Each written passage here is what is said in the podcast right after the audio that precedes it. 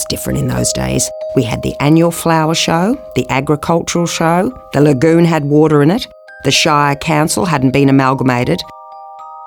But the Strangler changed Reedy forever. It was dark days for Reedy Creek when the Southern Slope Strangler turned up. Hi, and welcome to this episode of Season 3 of Ear Movies Murder Ballads. In 2022, Ear Movies was awarded a couple of prizes and nominated for a few more. Not that I'm super competitive in the creative space, but it's nice to be recognised. I think the calibre of the readers says something about the quality of the show, too. Like Catherine McClements, for instance. Catherine has a long history in Australian screen and theatre, and her reading of this story, set in a 1970s Australian country town in the grip of a serial killer, was spot on. Oh, a quick warning this story discusses some sensitive subjects. Please be mindful of your own mental health and reach out for help if you need to. And now, here's Catherine reading Live and Let Die. Live and Let Die. I was looking through the old photo albums today with Casey and Cherida, my granddaughters. There's something about holding the books in our hands and pausing at the interesting shots. I've printed out a selection so they're up to date, but it's the old ones the kids like looking at. Today we stopped at a photo of Cindy, the only one I have as it happens. Cindy was smiling and wearing her signature blue coat. I don't know exactly when it was taken. Um, I should have written a date on it. It would have been before she went to uni, the early 80s. We'd gone to primary school together, then Reedy Creek High. We'd hang out in the library after school. She was mad on reading. She bought books from the local Vinnies for 10 or 20 cents each. She had shelves full of them. We started on Enid Blyton, then she quickly left me behind and moved on to Agatha Christie, Sherlock Holmes, Father Brown, and Dorothy L. Sayers. I preferred romances as I got older, but she stayed hooked on crime. At one stage, I even thought she might join the police, but it was the writing she said she loved, not the crime solving. Then she went away to uni. I got with Jonesy. I took a job at Permewans around the same time. I still have both. Jonesy hasn't changed much, but over the years, Permewans became a Franklin's, then a Safeway, then an IGA, then a Bi-Lo, now it's a Coles. I only do a couple of shifts a week these days. It's more social than anything, something to get me out of the house. Back when I started, I was happy just to have some work. Unemployment was pretty high, unless you had your family property to work on or your parents own a business. There weren't many jobs around. Quite a few kids moved to Sydney. Cindy's parents, Mr. and Mrs. Reynolds, owned the Reedy Creek Gazette. Newspapers weren't the kind of places you could just start working in, which is why Cindy went to Sydney to study. Then she came back to Reedy. It surprised me, really. She was a smart kid and pretty. Who'd want to come back to the sticks after living in Sydney? But even then, the writing was on the wall for family run papers. Her parents knew, Cindy did too. Even I knew it. The larger companies like Fairfax and the Packers were buying them all up. The one in Begarra lost too much money and just closed down. In McLaren Vale, the owner died one day and the paper carked it with him. It just never came out again. The Reedy Creek Gazette was one of the better ones, though. One afternoon down at the lagoon, Cindy told me that the big companies had made their initial offers, but her parents had turned them down. They knew they'd be back, though. The town was different in those days. We had the annual flower show, the agricultural show, the lagoon had water in it, the Shire Council hadn't been amalgamated. But the Strangler changed Reedy forever. It was dark days for Reedy Creek when the Southern Slope Strangler turned up. His first victim was Danny DeVries, who ran the Golden Fleece at the end of town. When he was found dead in his office, people were naturally shocked. But they weren't too upset. Everyone knew he bashed his wife, Wendy. They became upset after some of the later murders, but there weren't many tears shed over Danny. I didn't go to the funeral, but Mum did, and she said Wendy stood there still as a statue for the whole service. Wendy had been in hospital at the time of Danny's death, so she was never considered a suspect. She was only little anyway, and Danny was a big man. He'd been in his office late at night. The servo usually closed between 10 and midnight, so it was common for him to be alone then. He was always drunk. Someone had come up behind him and put a rope around his neck and hauled on it until he died.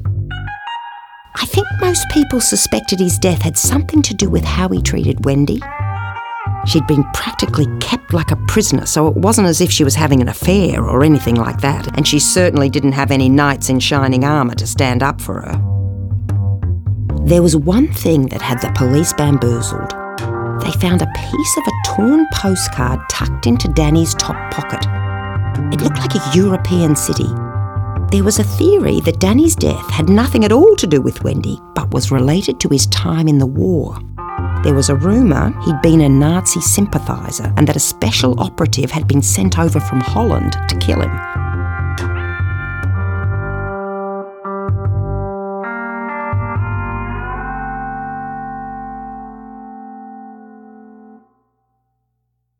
Reedy could get pretty boring. it was just another small town on the highway. This was before the freeway, so we still got the traffic then. But after Danny's death, it became exciting for a little while. I remember getting to work and reading the paper and discussing the latest theory about who it was.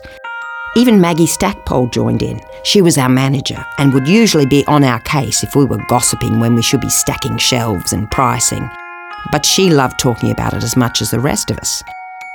Actually, looking back, she really warmed up after that. She became more like one of us. What happened next brought us even closer. This was when the strangler struck again. And this time, the motive for the killing wasn't nearly as clear. We didn't know how much things were going to change. I don't mean just in Reedy, I mean, around us in general. Everything changes all the time, but in small amounts until you realise there's been a big change. Looking back now, you could see what was happening, how Australia was becoming different. Oh, gee, the whole world, I guess. But we didn't really notice it then because it was just one day at a time. I sat on the till in Permewans, ringing up each item. It was 9 to 5.30, except on Saturday mornings and Thursday nights. The groceries went into large brown paper bags and were carried out to the car boots by Lyle. The store was generally pretty boring. We all had our own aisles. Mine was the ladies' things soaps, deodorants, hair products. It was the smallest and closest to the till, so I'd be the first one there when a customer came in. If there were no customers and I had nothing to do once my shelves were in order, Cindy would sometimes come in and we'd read Dolly together and talk. The excitement of Danny DeVries' death quickly faded away. There wasn't much more to talk about. The subject was still raised occasionally, but to be honest, we'd run out of things to say about it. Then Leon Davis was found dead in his kitchen, and the whole mood picked up again. The detectives returned, reporters from the city, busybodies from nearby towns. It was like the show was on. The motel dusted off its no vacancy sign, the servo had cars in it, there were groups of people standing in the street talking. The Paragon Milk Bar was sometimes full. Danny was an outsider who happened to live in Reedy, but Leon was one of us. He drove the school bus, so we all knew him. He coached the under 12s. There was a lot of sad kids after he died. He was strangled from behind as well. He was sitting at his dinner table. Once again, there didn't appear to have been a forced entry. This wasn't a total surprise. Not many of us locked our doors in those days. You could have snuck into any one of our houses back then. There was another torn postcard. Police said it was a different card to the one found in Danny's shirt. There were no fingerprints, and as far as they could tell, there was nothing stolen, no sign of violence. The cops stayed around for a few weeks. Mr. Reynolds, Cindy's dad, was mates with Donny Davis, the local cop, so we weren't surprised at how well the paper was covering the investigation. Top of the list was trying to find the link between Leon's death and Danny's. Leon lived alone, so no one suspected him of bashing his missus like we had with Danny. The torn postcards showed they were joined somehow, though. We all turned up for Leon's funeral. We had sponge cake and soft drink in the church hall after. Scones too, I remember. Sausage rolls cut into threes. There wasn't much reminiscing, to be honest. The talk was more about who had done it and why, and would they strike again. The next day, the police conducted a thorough search of the bus depot and found that Leon had a stash of pornographic magazines. These days, you can apparently turn on the internet and see anything you want. Back in Reedy in those days, there wasn't any porn. Unless you counted the Playboy and Penthouse down the back of the newsagents. Jonesy once came back from Sydney with a copy of Ribald. I could barely look at it. I just wondered about the girls. How could you let yourself be photographed like that? Chucked it in the incinerator when he was at work. the magazines Leon had were apparently even worse, though. They had pictures of animals and children. We realised that Leon might not have been the nice guy we all thought he was. That's when Trishy Davies came forward. We didn't know it was her at the time, the Gazette reported her as name withheld, who had a relationship with the deceased since she was 14. Tried to figure out who it was. But it only came out that it was Trishy at the reunion a few years back. She was already sick by then and died not long afterwards. It stuffed her up, she said. Because of it, she'd been a drunk and smoked all her life. She blamed Leon. She reckoned that she wasn't the only one he'd gotten to. She swore blind there were at least three others. She said she had nothing to do with killing him, and we believed her. It was kind of a deathbed confession, so she had no reason to lie. Looking back to those days, when I was in my late teens, everything seemed so bright. Now I realise that underneath, for quite a few people, wasn't bright at all. In fact, it was quite dark. Mr. Reynolds always reminded me of an English vicar. He wasn't fat, but he was rounded. That's the polite way to say it. His cheeks were full.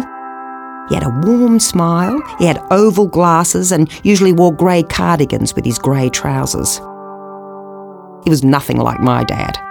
I guess you'd say my dad was rough around the edges. He was a truckie who'd never looked after himself. Loved a beer, got too wild with Mum sometimes. To tell the truth, I felt safer at the Reynolds than I did at home. Not that Dad would have done anything to me, but when he and Mum were rowing, it wasn't very nice. I don't think I ever heard Mr. and Mrs. Reynolds say a cross word to each other. She was such a soft lady. Even though she'd just reached 45, her hair was already silver white. Mr. Reynolds seemed to have embraced age as well. He had a comb over. I always wondered what it was like for him in the shower, when the truth of his hairstyle would be hanging long down on one side of his head with nothing on the other. when I stayed over at the Reynolds, we ate breakfast at the table. At my place, we had meals on our knees in front of the TV, morning, noon, and night. Mrs. Reynolds always made us a full breakfast cereals, not the El Cheapo ones we had at home, bacon, eggs, and baked beans. There was a good choice of jams and spreads. There was a toaster on the table. You'd put your bread in, and you didn't have to press down or anything. It would slowly sink, like a submarine going under. A few minutes later, it would rise again at the same stately speed. Elegant toast. Put it this way I wasn't surprised Mr. Reynolds was rounded. They were interested in me, although I think they were interested in everyone, to be honest. Maybe it was their reporter's instinct to try and find a story. I was up there one morning after Cindy had come back from uni, and they asked me what I thought about the Strangler. I didn't have a clue, of course, but told them something I'd heard Maggie at the shop mention about how strong he must be. The next day, I read an opinion piece Mr. Reynolds had written where he said something like, Discussions in the town reflect the belief the strangler must be very strong. It was my words, accurately reported. He didn't try and pass it off as his own conclusion. I felt like I was famous. the reason people had started to think the strangler was strong was because next time he struck, he killed two people. Our civic leader, I guess you call him, wasn't a mayor. Reedy wasn't big enough to have a mayor. Instead, we had Maury Patterson, the Shire president.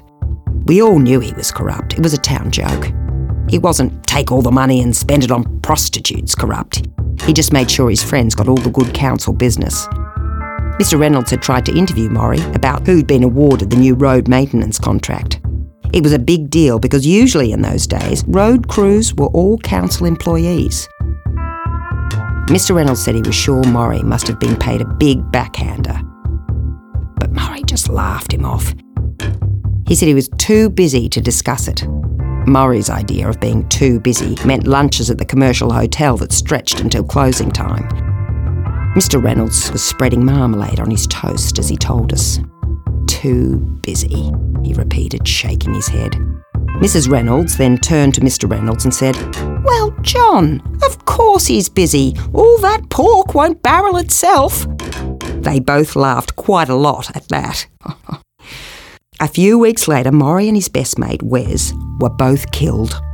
Morrie's wife, Anne, was staying at her sister's in Forster for a few days. Morrie and Wes had apparently got on it. There were beer bottles everywhere.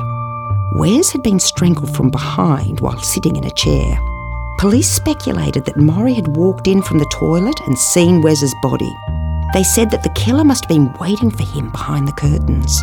Morrie was about 60, a lifelong smoker with a huge belly. He wasn't the fittest of blokes, but he'd apparently put up a decent fight. The coffee table and some china were smashed, and someone's boot had gone through one of the glass doors in the display cabinet. The time of death was put at just after midnight, but the bodies weren't discovered until Morrie failed to turn up at his office, and the police went up to his house around 9:30 the next morning. That had left plenty of time for the killer to have cleaned up any clues as to their identity. The only thing they left behind, of course, were two torn postcards. The strangler had struck again.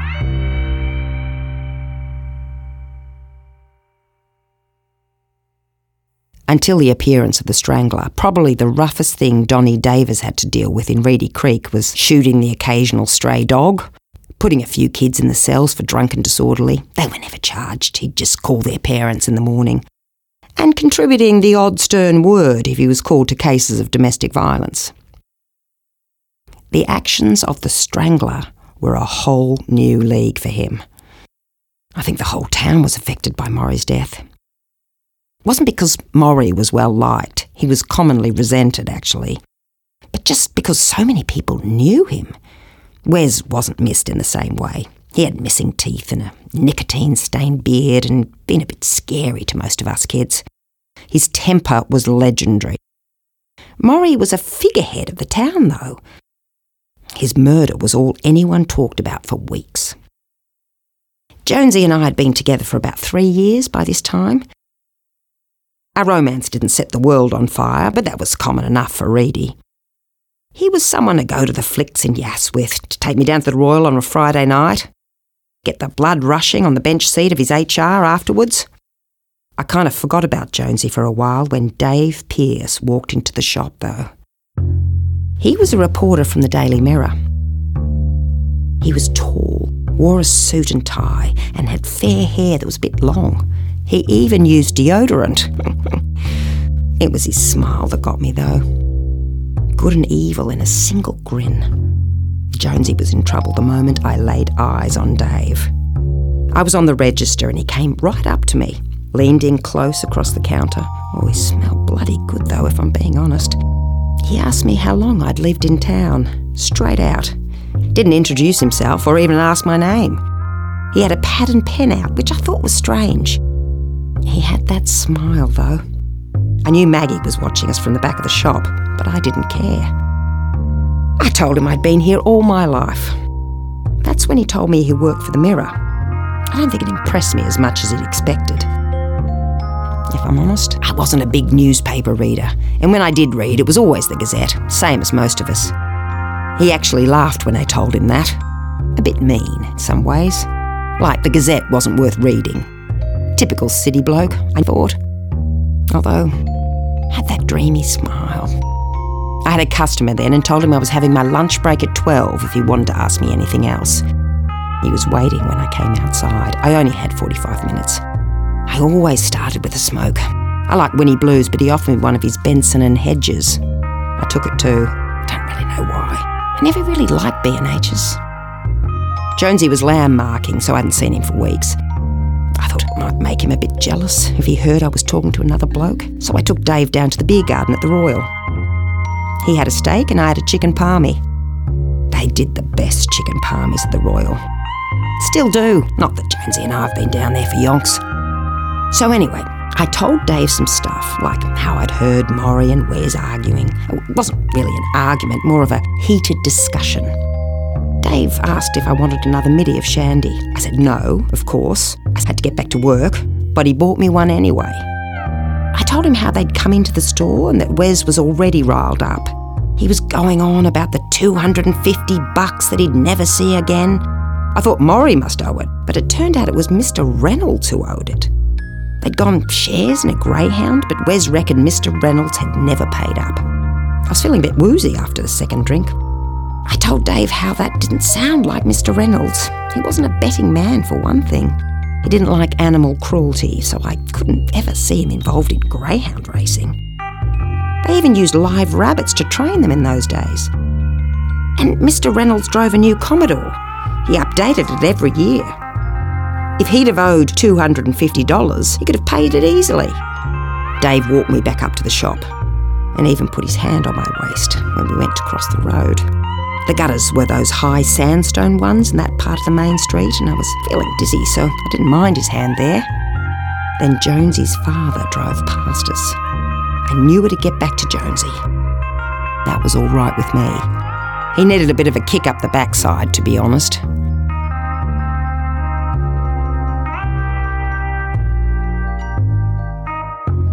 We had a girls' night out a few weeks later.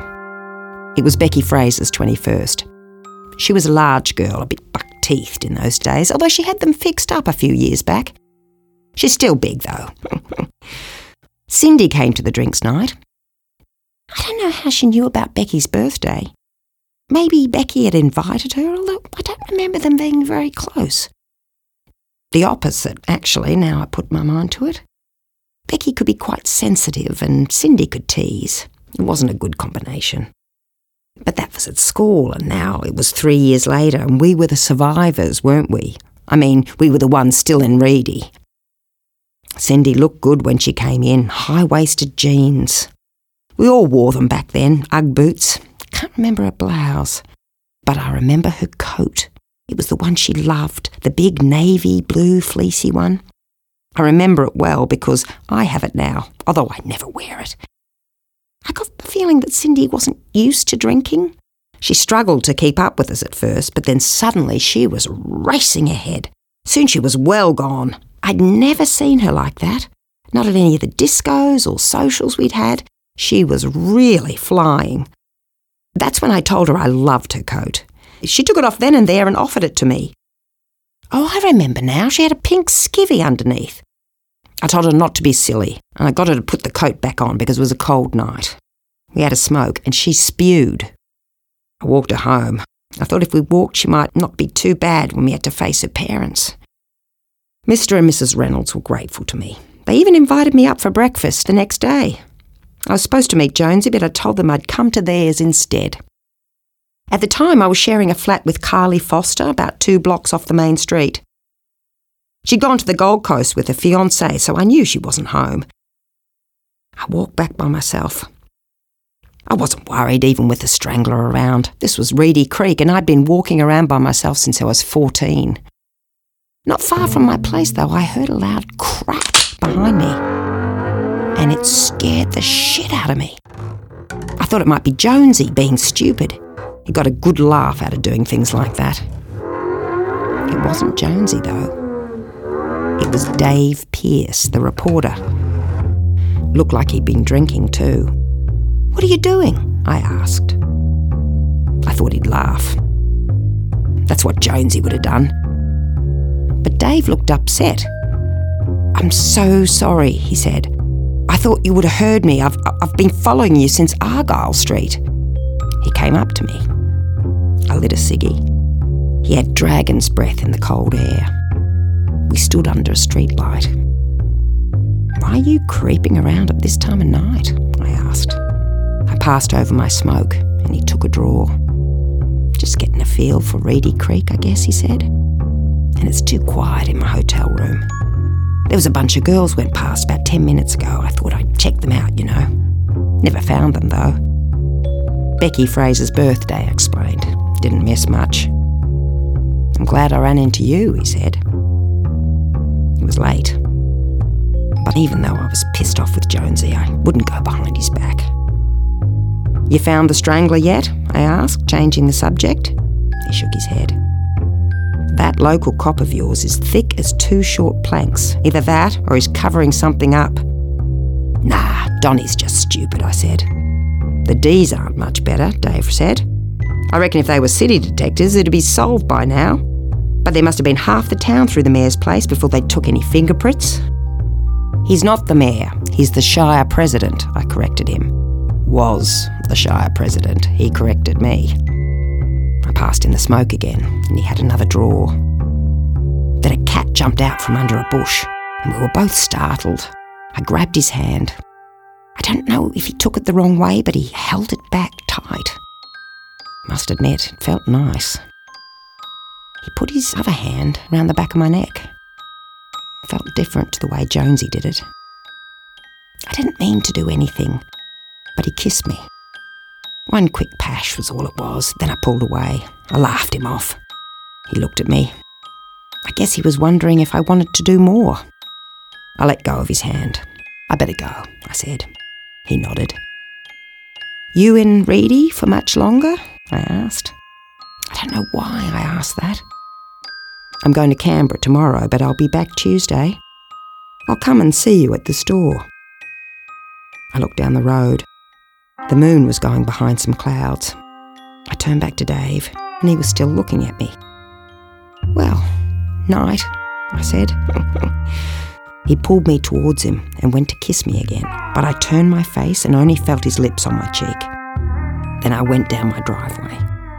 He watched me to the doorway, which I thought was nice and polite. I turned back and waved, he waved back, and then I went inside. I didn't think that much of it, to be honest. It was only one quick pash. Jonesy'd be ropeable if he found out, but he wasn't gonna find out. I'd only ever kissed Jonesy before, so it was kind of nice to be kissed by someone else. Not that I planned to make a habit of it. And Jonesy's not the warmest bloke in the world. I liked having someone else a bit interested in me. Someone different. Someone a bit exotic, I suppose. Cindy rang me early. I hadn't had a coffee because we were out of milk, so I was lying on the couch reading a magazine, thinking about going up to the shop. She reminded me to come up for breakfast. Our fridge resembled a cross between a ghost town and a science experiment, so it was easy for me to say yes. It was a classic Reynolds breakfast. Cindy looked pretty bright considering how she'd been the night before. We ended up talking about the murders, of course. That's all anyone in Reedy talked about at the time. What are the current theories? Mrs. Reynolds asked. Well, we all think it's someone from out of town, I said. Maggie says it has to be. Otherwise, why start now? If you were a multi murderer, why suddenly begin with Danny and go on from there? Why not kill him years ago? It would have saved Wendy a lot of grief, that's for sure. Mrs. Reynolds wiped her mouth with a serviette. But how would the killer know which houses to go to? she asked. It looks like he knew the victims. Maybe he was even welcomed inside. It just doesn't make sense. I guess murder never makes sense unless you're the murderer, I said. Perhaps he's just good at sneaking around, Mrs. Reynolds said. All the time, Mr. Reynolds was looking at us. This was normal for him. He'd explained it once as his newspaper man brain listening for stories. I knew he was figuring out if there's anything from what we were saying that he could put in the next day's paper. Maggie says the strangler has to slip up soon, I said. That he'll leave a clue behind that he doesn't mean to, a real clue that they'll catch him with, not a bit of torn postcard. She reckons everyone slips up eventually, that's an interesting theory, Mr. Reynolds said. Here's the headline Police wait for inevitable mistake. You could rehash details of the entire series of murders with no new information at all under a leader like that, Mrs. Reynolds said.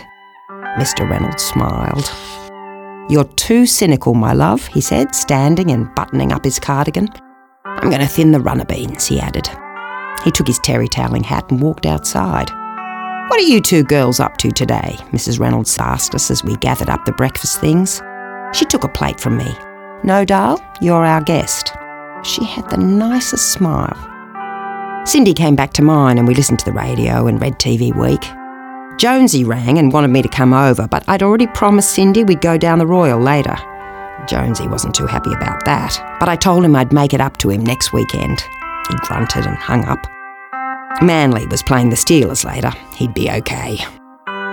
Cindy and I had a really fun night. She could be pretty entertaining when she wanted to. She told me about living in Sydney. It sounded really different to Reedy. She said she was going overseas. She asked me if I wanted to go with her. I laughed. I didn't have the money for anything like that. Carly was still away, so Cindy stayed over and slept in her room. I reckon it was lucky she did. When she went home in the morning, she found both her parents dead in their beds. It was Mum who rang me, and naturally I called Cindy straight away, but she was too upset to talk. I told her I'd come up later. The news spread through Reedy like a bushfire on a windy day. I'd had half a dozen phone calls before I'd even started getting dressed for work. I had a shower and my head was spinning. One thing was weird. My bathroom sink had a stain in it that wasn't there the night before. Black, like something had been burned in it. I soon forgot about it though. The Reynolds murders was all anyone talked about that day. One of the main things was that the killer had changed tactics. The Reynolds weren't strangled, they were drugged. What do you do after news like that?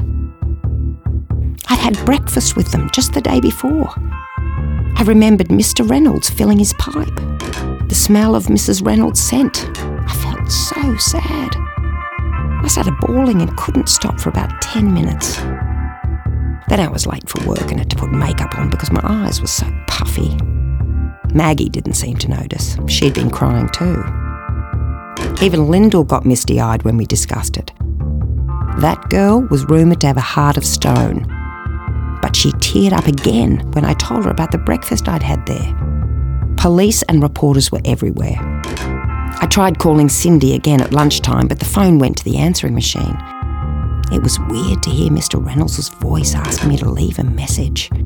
I told Cindy that I hoped she was all right and to ring me any time if she needed to. I went up after work. Donny Davis was guarding the front door. He told me it was a crime scene and I couldn't enter. I thought he was pretty gruff. I think he was upset that yet more people had been killed in his town. I explained I was Cindy's friend and wanted to see her. He warmed up when I said she'd been at mine the night before. Oh, you're that friend, he said. She's down at the Gazette. She's getting the paper out tomorrow as a tribute to her parents. I went to see her. She didn't have time to talk, but she hugged me. I nearly started crying again, and I could see she was close to tears as well. Then she pushed me away. I'll come down to yours later, she said. Can I stay again? I don't want to go back to mine. Of course, I told her. I went to the Paragon, had some chips. There's a payphone outside, and I even tried calling Jonesy. But I hung up before anyone answered. He'd want me to go over, and I'd already promised Cindy. I was walking down the street when Dave pulled up alongside me. He had a Celica. Nice car, in my opinion. Want a lift? he said. I'm good, thanks, I said, shaking my head. I went over to him. He was smiling at me. Get in, he said, opening the door. I have something to tell you. We drove to the lagoon. I don't know why I said to go there. I didn't want to take him home, I suppose. What if Jonesy dropped in? Unlikely, but maybe not after the latest deaths. Anyway, it was just easier to talk to Dave there. He parked at the end of the lane. It was nice there at that time of day. He pulled out a bottle of Bundy. Gonna help me with this? he asked. Got any coke? I asked. In the back, he told me. He gave me the rum and popped the boot. I opened it. Inside was a bag of ice, a bottle of Coke, and some cups. You could get a girl in lots of trouble with this, I said, laughing. Get the blanket as well, Darl, he called back. We walked down near the water. We sat close, but he was respectful. He asked me if I'd been up at the Reynolds, and I told him a bit about it. He was a reporter, so I didn't want to tell him too much about Cindy. I knew he'd use it. I got upset at one point and started to blub, and he put his arm around me. I felt safe with him, you know. He could listen to me in a way that Jonesy never did, like a big sponge soaking up all my words. Half the time they bounced off Jonesy, and I'd have to repeat what I was saying because he was thinking of something else. Dave wasn't like that. And of course, there was that amazing smile. What did you have to tell me? I asked him. Huh? When you picked me up, you said you had something to tell me, I reminded him. He grinned again. Must admit, I melted a bit. he poured me another drink. It was a bit stronger than I usually liked it, but it had been a hard day. To tell the truth, I didn't mind. I was feeling pretty relaxed for the first time since I'd heard about Cindy's parents. He put his hand on my knee as he began to talk. It felt comforting, if I'm honest. You know, the Reynolds were in deep financial doo doo, he said. What does that mean? I asked. Country chicks, he laughed. It means they owed a lot of money. The Gazette's been going downhill for years. But they're always cashed up, I said. They buy a new car every year. Looks can be deceiving, he said. They've borrowed and they've borrowed and they've borrowed. I don't know how they kept it up for so long. I didn't know what to say. It didn't sound like the kind of thing Mr. Reynolds would do. But it's turned around recently, Dave said. I know this girl at the bank, see? Sweet. Reminds me of you in a way. She looked it up. She shouldn't have, but she did it as a favour to me. It's only been the last few months that the paper has started to make a decent profit. The last few months? I asked. Yeah, he said. The last few months since the arrival of the Strangler. That's when people started buying the paper again. I'd finished my second drink already. They were going down really well. My head was spinning, but not just from the alcohol, from what he was telling me as well. Are you suggesting Mr. Reynolds had something to do with the deaths? I asked. His hand was on my thigh now. H O T M was what we used to say in school hand on thigh merchant. But Dave's hand felt warm. Kinda wished I wasn't in a skirt though. I should have worn jeans. All I'm saying is there was a motive, he said. Not Mr. Reynolds, I said. Did you know he was SAS in the war? He asked me. What's SAS? I asked. He made me another drink. Special Air Service. Like the commandos, he said. I checked out his record when I was in Canberra. He took part in some very serious operations. I thought those records were secret, I said. I know a chick who works there, too. He smiled again. I laughed. Look at you, I said, a girl in every port. His hand had moved to the back of my neck. It felt really good. I love it when a guy's hand is just around the back of my ears, tickling a little bit. It was hard to focus on what he was saying, though. Pulled away a little bit. You're saying that Mr. Reynolds killed those people to increase sales of his newspaper? Then how come he's dead now? And Mrs. Reynolds, too? I think someone found out, he said. I think someone was on to them. He leaned forward and we pashed. It was even better than the first time. He laid me back and we kissed more. His hand slid inside my blouse and he undid my bra. I felt so free. I liked what I was feeling. But then I remembered Jonesy. We should stop. I said. Oh, come on, Darl, he said. You like it. Yeah, I like it, I admitted, but no.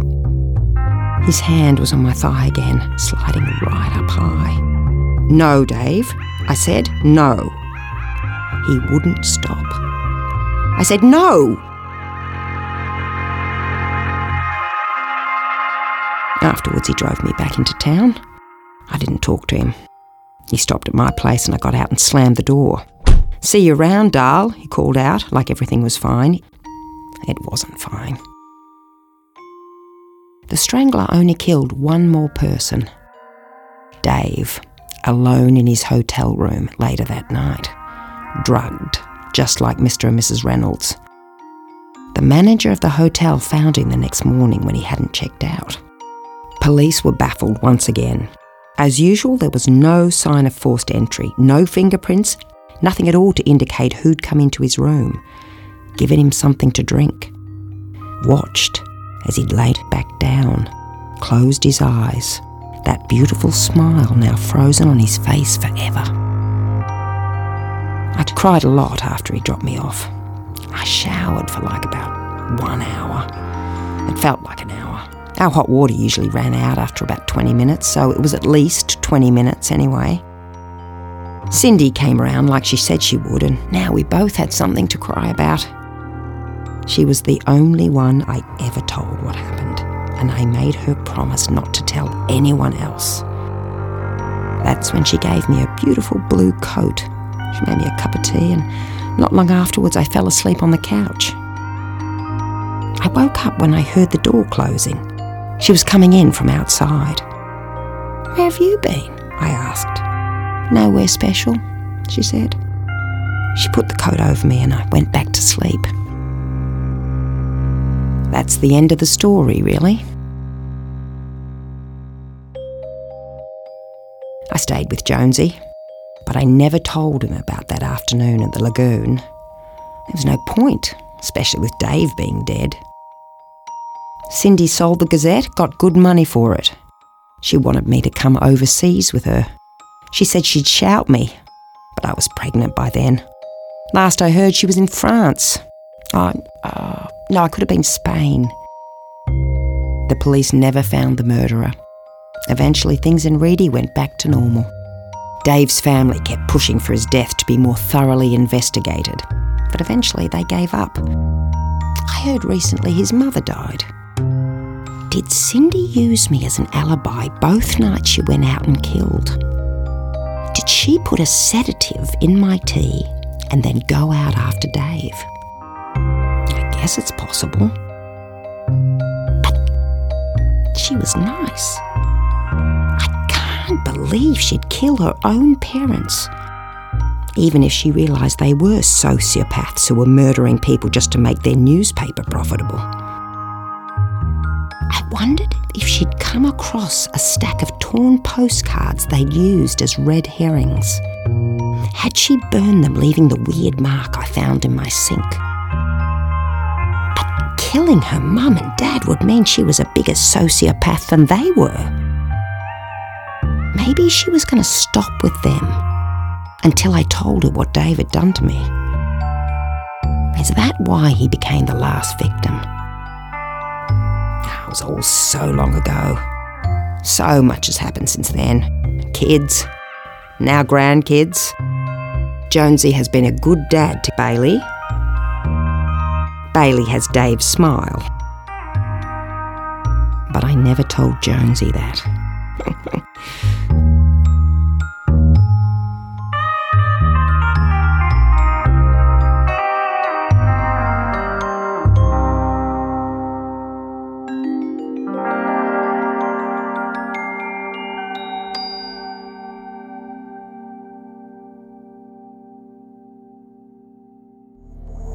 That was Catherine McClements reading Live and Let Die. It was recorded on Gadigal land at King Sound Studios in Surry Hills, Sydney. Thanks, Nick and Joe. Trevor Brown did the music by Did I Mean composed and performed it. Phenomenal. I've been told it's really important to build subscribers, so can you please like the show and follow it on whatever platform you're using to listen to it? It'll make a big difference. Ear Movies are written and produced by me, Simon Luckhurst. Thanks for listening.